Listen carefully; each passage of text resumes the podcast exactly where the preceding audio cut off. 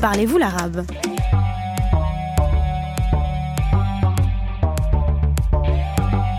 Moi, pendant longtemps, j'ai cru que l'arabe, c'était le marocain seulement. La darija marocaine, c'est le dialecte que j'ai appris à parler à la maison, que je savais ni lire ni écrire, mais auquel je m'identifiais.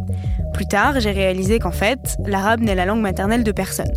Je m'appelle Leila Israr, bienvenue dans Talab.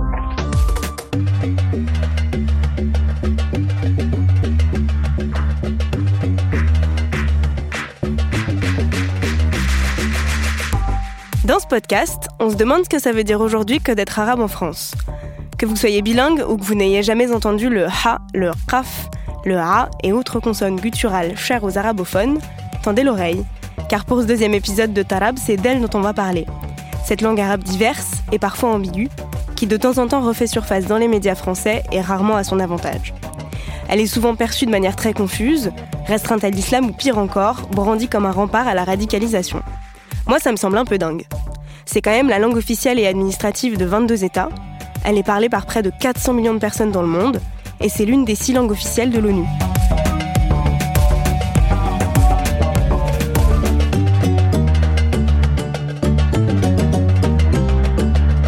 On va apprendre qu'on ne parle pas qu'arabe dans les pays arabes, qu'il est rare qu'un Irakien et un Algérien se comprennent, on va aussi parler de forme et d'usage des langues, de militantisme linguistique dans les pays arabophones et du vécu des langues arabes en France. Celui qui va nous parler de tout ça, c'est Jonas Siboni. Il est docteur en linguistique sémitique, prof d'arabe et d'hébreu à l'université de Strasbourg. Il s'intéresse à la sociolinguistique du monde arabe et à la dialectologie maghrébine. Et je peux vous assurer qu'on ne peut pas s'intéresser à l'arabe sans parler de ses dialectes le monde arabe euh, a maintenu toujours une grande différence entre la langue écrite et la langue parlée. Euh, la langue écrite se réfère assez souvent en fait à, une forme euh, un peu archaïque d'arabe ou en tout cas à un registre très particulier. Et donc la langue que parlent les gens vraiment, elle n'est jamais considérée. On, parle toujours de dialecte d'ailleurs, ou de quand vous allez au Maroc, euh, personne ne peut écrire euh, un roman avec cette langue. À l'école, on n'utilise pas cette langue. À la télé, on, commence à utiliser de plus en plus. Mais euh, dès qu'on veut passer à l'écrit, on va passer sur des formes d'arabe qui sont en fait très très littéraires. C'est-à-dire qu'on on considère que la langue qui a, le droit d'être la langue scientifique, d'être la langue de la presse, d'être la langue, etc., en fait, c'est un truc qui est d'un registre assez spécial. C'est comme si en France, on estimait que, la langue que parlent les gens, elle n'a aucun intérêt, qu'on en avait un peu honte, etc., le français qu'on parle là, qu'on est en train de se parler, et qu'à la télé, dans les journaux, etc., d'un coup, on a posé le latin. Le monde arabe vit comme ça. Et surtout, euh, pour, euh, je, prends souvent l'exemple du Maroc parce que c'est ce que je connais le mieux, on est quand même dans une langue, la langue des gens, qui est extrêmement loin de ce qu'est l'arabe classique, l'arabe littéraire. C'est pas exactement la même chose d'ailleurs, mais euh, l'arabe euh, moderne, l'arabe standard, euh, c'est quand même quelque chose qui est très très loin. C'est vraiment une langue étrangère et c'est quelque chose de compliqué pour les gens, puisque ça veut dire qu'ils n'ont pas accès à énormément de choses dans leur langue de tous les jours. C'est-à-dire que pour lire un livre, pour rechercher, pour, pour, pour travailler, pour, pour énormément de choses, ils doivent passer par une langue étrangère complexe. Si je résume, quand on parle de langue arabe, on désigne en fait deux registres. D'abord les langues orales que les arabophones utilisent dans la vie de tous les jours, algérien, syro-libanais, palestinien par exemple, et une langue standardisée, plus formelle, qu'on appelle communément arabe littéral, mais qui n'est pas réellement parlée au jour le jour. Ce double niveau d'utilisation linguistique, on appelle ça la diglossie, dit comme deux et glossa comme langue. Entre ces registres, il y a des différences d'usage, mais aussi de perception. Euh, c'est là que c'est très compliqué parce qu'on a d'un côté l'histoire de, ces langues et de l'autre côté la manière dont les gens se le représentent. La manière dont les gens se le représentent, d'abord, c'est qu'il s'agirait de formes un petit peu amoindries et euh, d'arabe coranique ou, d'arabe classique, quelque chose qui se serait réduit qui serait moins intéressant ou qui aurait vraiment évolué dans, son coin et qui se serait appauvri en tout cas. Euh, maintenant, quand on travaille, quand on fait vraiment de la dialectologie, etc., on se rend compte que non seulement euh, on ne peut pas porter de jugement de valeur sur, sur une langue, mais en plus que ce qu'on appelle ces dialectes ne, ne découleraient pas de l'arabe classique. C'est-à-dire que l'arabe, même avant l'islam, était déjà quelque chose de très dialectalisé. Il y a déjà plusieurs langues et que la plupart des dialectes qu'on parle aujourd'hui ne viennent pas de l'arabe coranique. C'est-à-dire que c'est très probablement des langues qui descendent de cousins de, l'arabe coranique, qui en fait d'ailleurs n'est pas une langue parlée, c'est la langue d'un texte, l'arabe coranique. Donc euh, voilà, il y, a déjà un problème dans la manière dont les gens s'imaginent leur propre langue. Et c'est très révélateur parce que c'est parce qu'ils se l'imaginent comme ça, parce qu'ils se disent que c'est juste une manière, euh, voilà, une langue qui s'est un peu, un peu cassé la gueule, quoi, concrètement. Euh, ça contribue au, sentiment d'infériorité, au complexe que les gens ont avec leur langue. Ce qui est un peu cruel pour, pour ces histoires, pour l'arabe marocain, pour l'arabe palestinien, pour, pour l'occitan, voilà, pour prendre, donc l'occitan n'est pas de l'arabe, mais c'est pour comparer, c'est que au bout d'un moment, quand en effet ça fait des siècles que la langue n'est pas considérée, qu'elle n'est pas utilisée pour autre chose que, que le quotidien, qu'on l'écarte dès qu'il s'agit d'une discussion un peu intellectuelle. Quand vous parlez en arabe marocain, dès que vous rentrez dans des choses un, peu complexes, vous allez emprunter des mots à l'arabe classique. Au bout d'un moment, on, arrive à, un stade qui devient réel sur le fait que la langue elle-même, l'arabe marocain ou l'occitan, n'a pas le vocabulaire pour exprimer certaines choses parce que ça fait des siècles qu'on fait référence à une autre langue pour faire ça. Donc il y a un fossé qui se creuse vraiment. Ça ne veut pas dire que dans la nature de la langue, ça serait pas possible. Il y a beaucoup de locuteurs de l'arabe marocain qui vous disent à un moment, ça, je ne sais pas comment en parler en dialecte. Pourtant, c'est ma langue de tous les jours, mais pour en parler, on va passer au français. Si vous avez déjà entendu une conversation en marocain, vous aurez peut-être remarqué qu'on utilise souvent des mots de français. Ça peut être autant des petites prépositions ou bien carrément des mots français arabisés, du genre téléphone pour le téléphone, koufitir pour la confiture, ou même tonobile pour la voiture. Vous voyez l'idée? Le français s'est diffusé au Maghreb avec la colonisation et aujourd'hui, bien qu'il ne soit ni langue officielle ni langue nationale, il reste très présent. Parce que le, français n'a pas du tout le, même statut et que, bon, bah après, ça c'est l'histoire du Maghreb. Le, français, avec la colonisation, euh, beaucoup diffusé euh, euh, dans tous les pays du Maghreb, à, diverses échelles d'ailleurs. mais donc l'enseignement s'est beaucoup fait en français et donc, en, je sais pas, si vous faites de la sociologie au Maroc ou de l'anthropologie, de toute façon, toutes vos sources, elles vont être en français ou en arabe, mais tous les termes un peu techniques et surtout toute la littérature que vous allez voir là-dessus, vous allez la connaître en français. À ce moment-là, Jonas a prononcé pour la première fois le mot statut. Le statut des langues, ça désigne le fait qu'il y a une hiérarchie, un rapport de force entre les langues au sein d'une société donnée. Et moi, je me suis souvent demandé comment une langue peut être considérée comme supérieure aux autres, alors que ce n'est pas celle que les gens parlent dans la vie. Comment les dialectes arabes, comme la darija marocaine, alors qu'ils sont majoritaires sur le plan oral, peuvent non seulement ne pas être reconnus, ou même pire, être perçus comme vulgaires. Qu'est-ce qui fait qu'on confère parfois à l'arabe littéral un statut supérieur? Il y a plusieurs choses. Il y a, l'aspect religieux, évidemment, euh, et la représentation du religieux. C'est-à-dire que les gens sont persuadés que c'est vraiment leur langue d'origine puisque on est vraiment dans le mythe de l'origine et dans, euh, l'histoire, de la langue arabe, hein, d'ailleurs, qui, qui, est très très mal connue. Euh, par la plupart des locuteurs de l'arabe. Bon, bah, ça, je crois que c'est normal dans toutes les langues du monde. Hein. C'est-à-dire que euh, la dernière fois, je parlais avec un japonais qui est spécialiste du français, de l'histoire du français, et je me suis rendu compte que je ne connaissais rien à l'histoire du français. Il y a des spécialistes du, sujet. Donc pour l'arabe, c'est pareil. Les gens ont une vision comme ça qui qui est très très éloignée de la réalité. Donc, euh, pourquoi est-ce que l'arabe garde, euh, l'arabe euh, littéral garde ce, prestige? Déjà bah, par rapport à son rapport à la liturgie, c'est ça, au Coran en fait, hein, et, à la langue prétendue, supposée langue d'origine. J'ai déjà été dans une discussion un peu, un peu lunaire une fois euh, avec euh, quelqu'un qui était d'origine algérienne et qui me disait euh, c'est terrible, la colonisation française nous a fait perdre l'arabe qu'on avait. Avant on parlait l'arabe classique partout et maintenant regardez ce qu'on parle l'arabe algérien. L'autre chose qui, qui maintient, qui est un peu différente, qui, qui, donne sa place à, à l'arabe, c'est que c'est aussi la langue de communication. C'est devenu une langue de communication entre pays arabes. C'est aussi la langue de l'union arabe, c'est-à-dire que les gens, et ça c'est moins artificiel en réalité, c'est un peu plus concret, l'objet reste toujours un peu artificiel, mais en effet, ça devient une euh, lingua franca pour euh, les, gens du monde arabe, c'est-à-dire une langue qui, qui en fait n'est la langue maternelle de personne, et ça c'est le cas de l'arabe, hein, c'est la langue maternelle de personne, mais puisque dans tous les pays du monde arabe, les gens l'apprennent à l'école, en effet, ça crée une langue possible de communication quand un Marocain va rencontrer un Syrien, un Palestinien, un Irakien.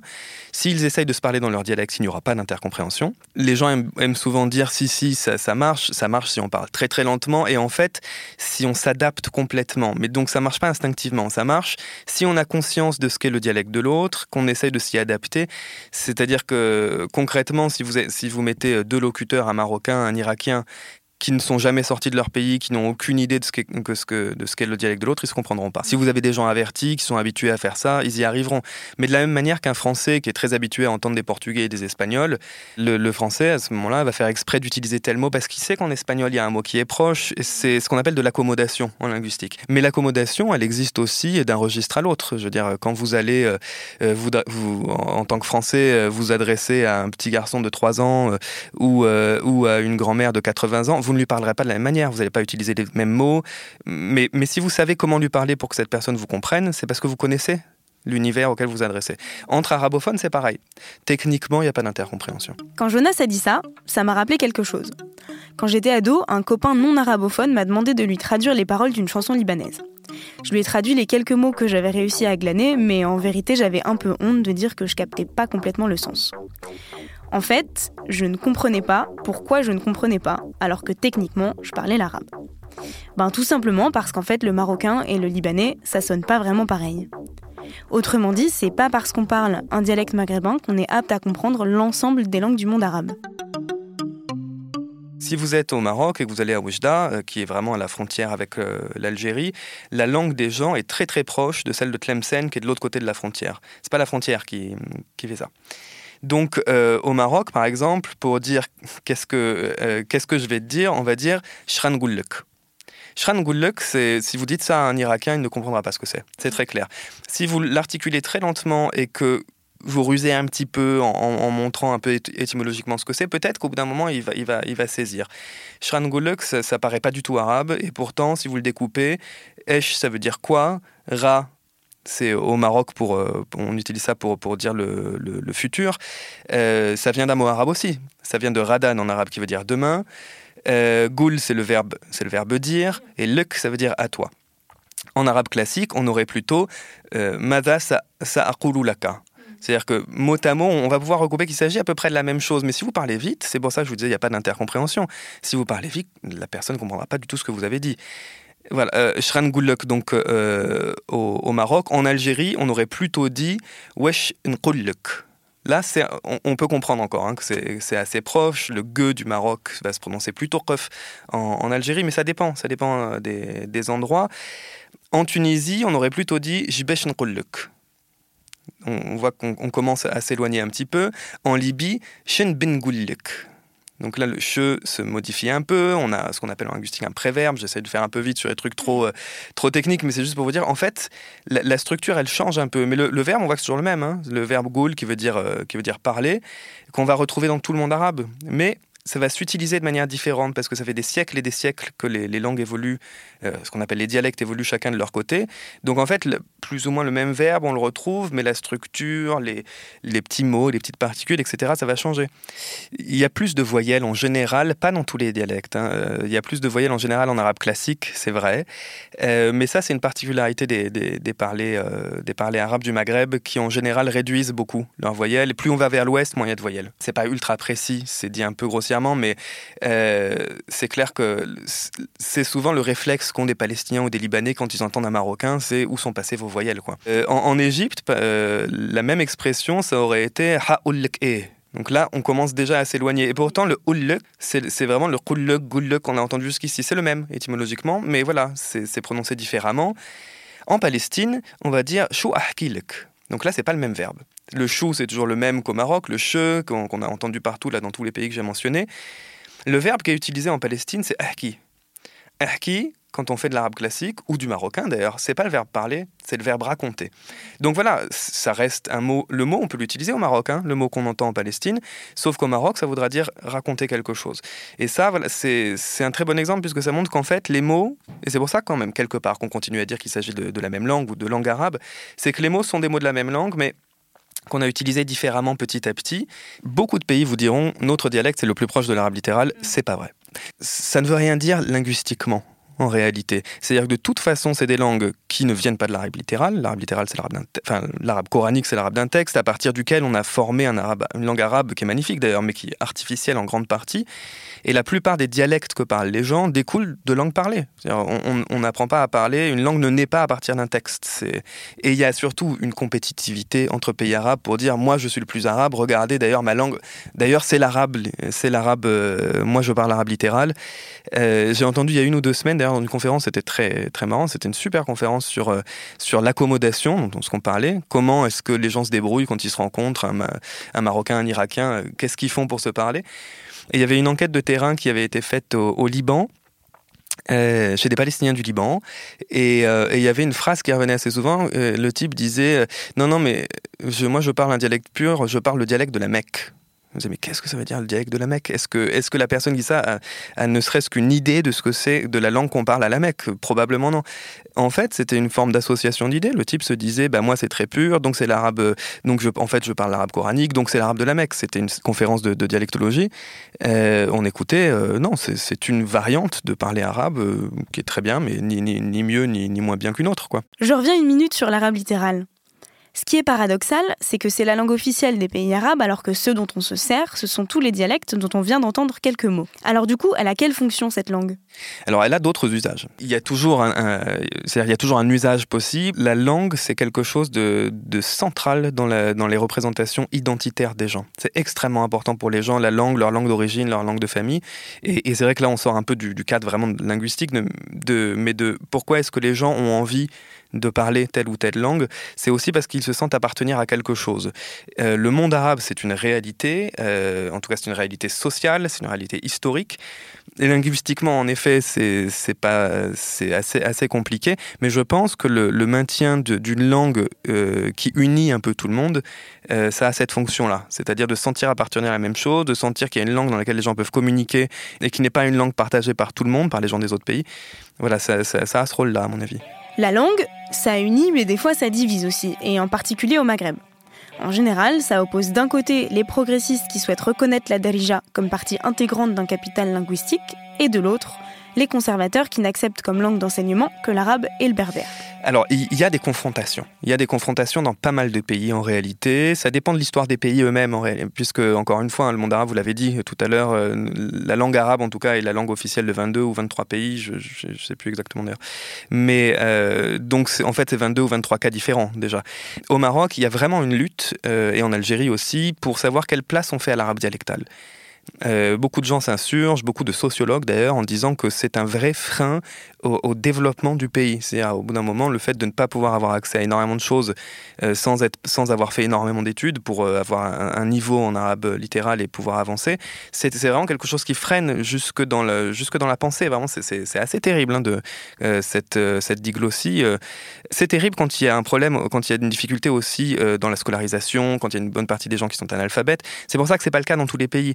Si vous allez euh, dans d'autres endroits, au Moyen-Orient, dans le Golfe, ou, dans des endroits dans lesquels beaucoup plus de gens vont avoir accès à un enseignement solide, à la limite, ça se comble un petit peu. Au Maroc, euh, c'est compliqué.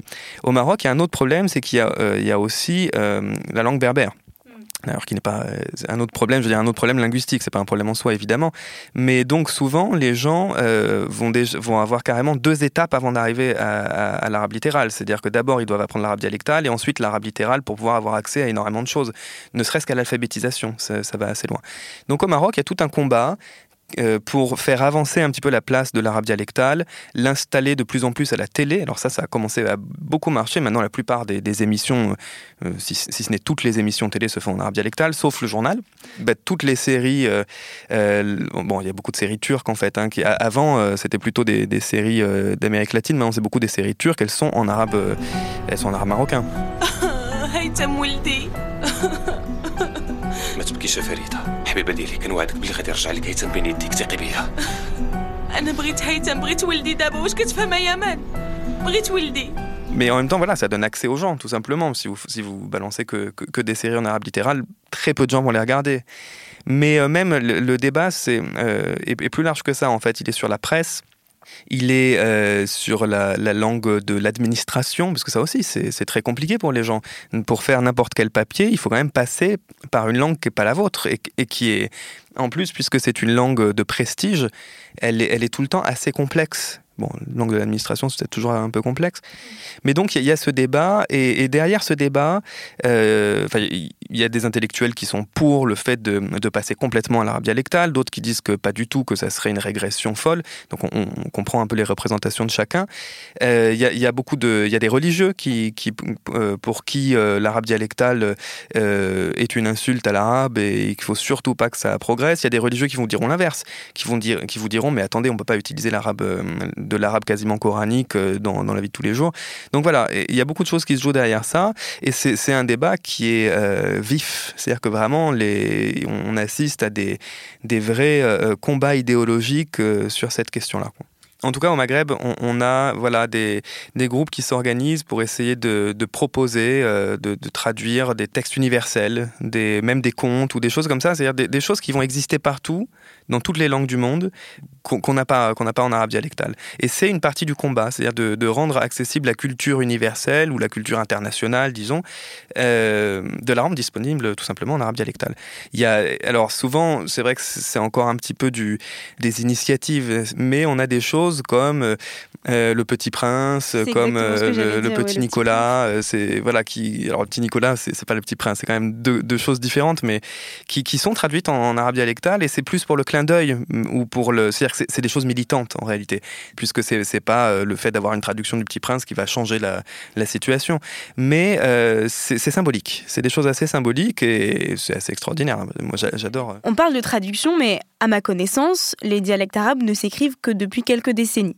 J'ai plus souvent vu du dialecte écrit avec l'alphabet latin. Et ça aussi, c'est un sujet de discorde. Il y a des gens qui s'insurgent en disant comment ça l'alphabet latin, mais l'alphabet arabe peut le faire.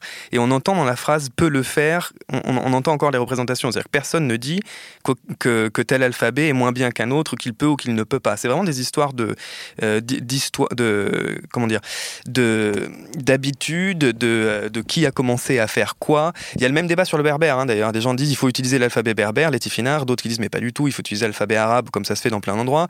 Et, finalement, en fait, on, voit dans les, euh, la, plupart des, œuvres qui maintenant sont écrites en, kabyle, etc., on, voit qu'on utilise l'alphabet latin. Alors pourquoi l'alphabet latin? C'est pas du tout pour dire qu'il est mieux ou moins bien qu'un autre alphabet, c'est parce qu'on a l'habitude en linguistique de l'adapter cet alphabet-là. En fait, quand on note du kabyle ou, euh, de la dalija marocaine, de l'arabe marocain en alphabet latin, on adapte l'alphabet on ne pense pas qu'il est mieux, c'est qu'on lui rajoute plein de points à droite à gauche pour préciser, parce qu'on va avoir besoin de, marquer des sons comme ha, ha, qaf, des choses qu'on ne peut pas écrire techniquement comme ça avec l'alphabet euh, latin en tant que français. Puisque l'alphabet latin, d'ailleurs, c'est pareil. Euh, si vous êtes français, espagnol ou anglais, vous l'utilisez pas de la même manière. Les sons, c'est les mêmes, les mêmes lettres, mais vous ne les lisez pas de la même manière. Ça va être pareil quand on va noter de l'arabe ou du kabyle. Maintenant, euh, on aurait, on aurait pu le faire avec l'alphabet arabe, bien sûr, et ça se fait en réalité.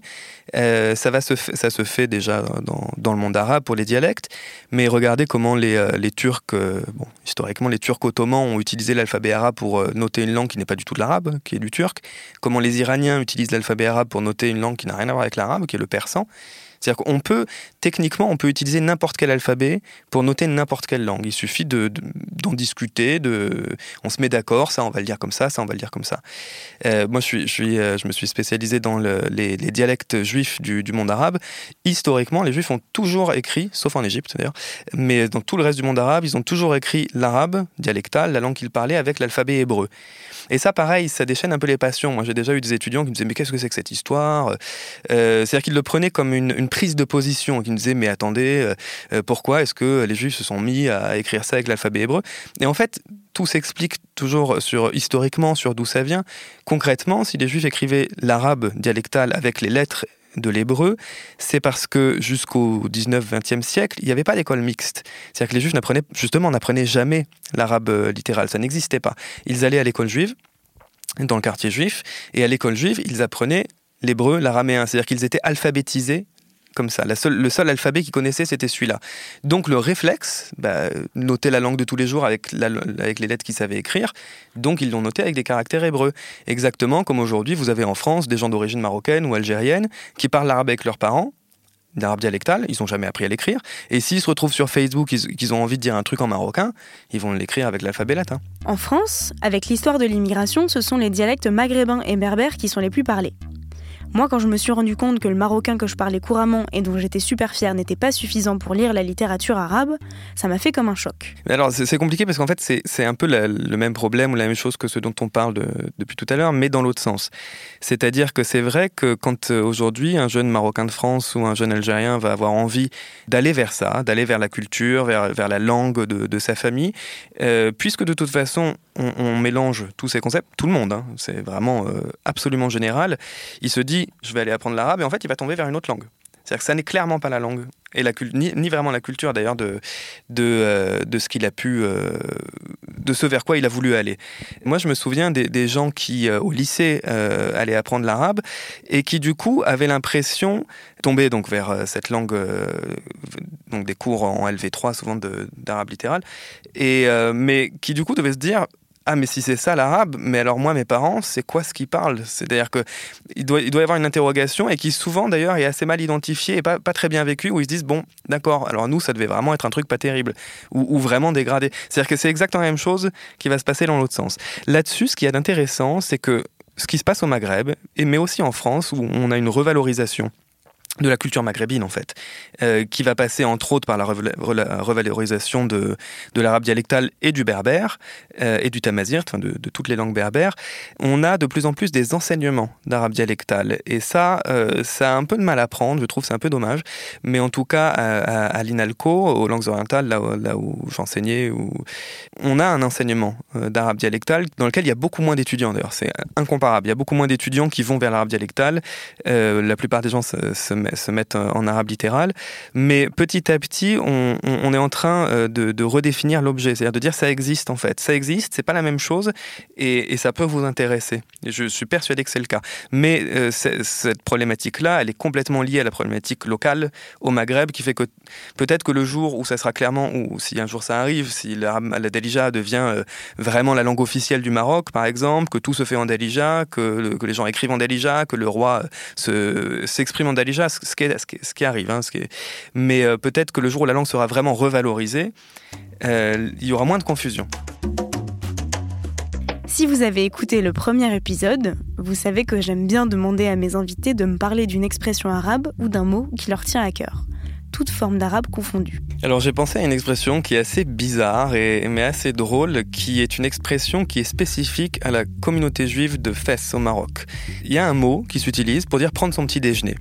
Normalement, selon les endroits, on, va dire ftor. Ou, voilà, il y a plusieurs euh, manières de dire ça. Qu'on utilise aussi en France d'ailleurs quand on parle du ftour hein, pendant, pendant, le ramadan. Puisque ça veut dire déjeuner, c'est-à-dire casser le jeûne. Ça veut vraiment dire ça, hein, breakfast. Dans toutes les langues, on a cette idée-là. Euh, déjeuner, c'est bon, on arrête le jeûne. Les juifs de Fès disent irriguer. Irriguer, c'est un mot qui est, un mot d'arabe, hein, c'est pas un mot d'hébreu, c'est vraiment de l'arabe, c'est un mot courant. Mais irriguer, normalement, ça veut dire diminuer quelque chose ou amoindrir, puis ça peut avoir le sens d'être jaloux, enfin, ça peut avoir plein de sens. Et alors, euh, moi, j'avais entendu ce mot-là et je l'avais même enseigné à un moment. Puis c'est vrai que je ne savais pas expliquer à mes étudiants pourquoi est-ce qu'on dit ça. Et c'est assez bizarre. J'ai fini par trouver dans un dictionnaire étymologique de, l'arabe marocain où ils expliquent qu'en fait, c'est une vieille expression. C'est un peu tordu. L'expression, l'expression elle-même, elle est tronquée. Normalement, c'est irayar safra, diminuer ce qui est jaune. Et c'était une image qu'on utilisait pour dire euh, réduire la bile. Donc voilà, ça va très très loin, mais concrètement, dans langue de tous les jours, le mot qui vient de là, hein, de l'expression réduire la bile, puis petit à petit on dit réduire, et c'est devenu l'expression pour dire euh, je prends mon petit déjeuner. Ça peut faire penser à des choses comme en français, je sais pas, casser la croûte, ou on se demande d'où ça vient, mais euh, voilà, petit à petit, c'est loin et ça a évolué comme ça.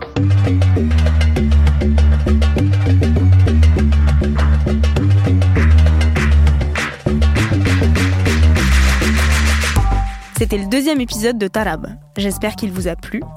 Pour approfondir, je vous recommande le livre L'arabe, langue du monde, un ouvrage collectif paru en mars 2018 aux éditions L'Armatan sous la direction de Nada Yefi. On vous mettra la référence sur le site de Binge Audio, binge.audio.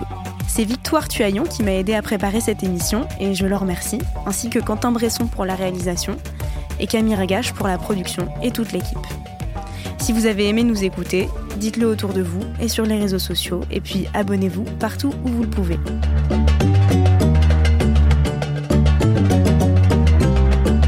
À dans deux semaines.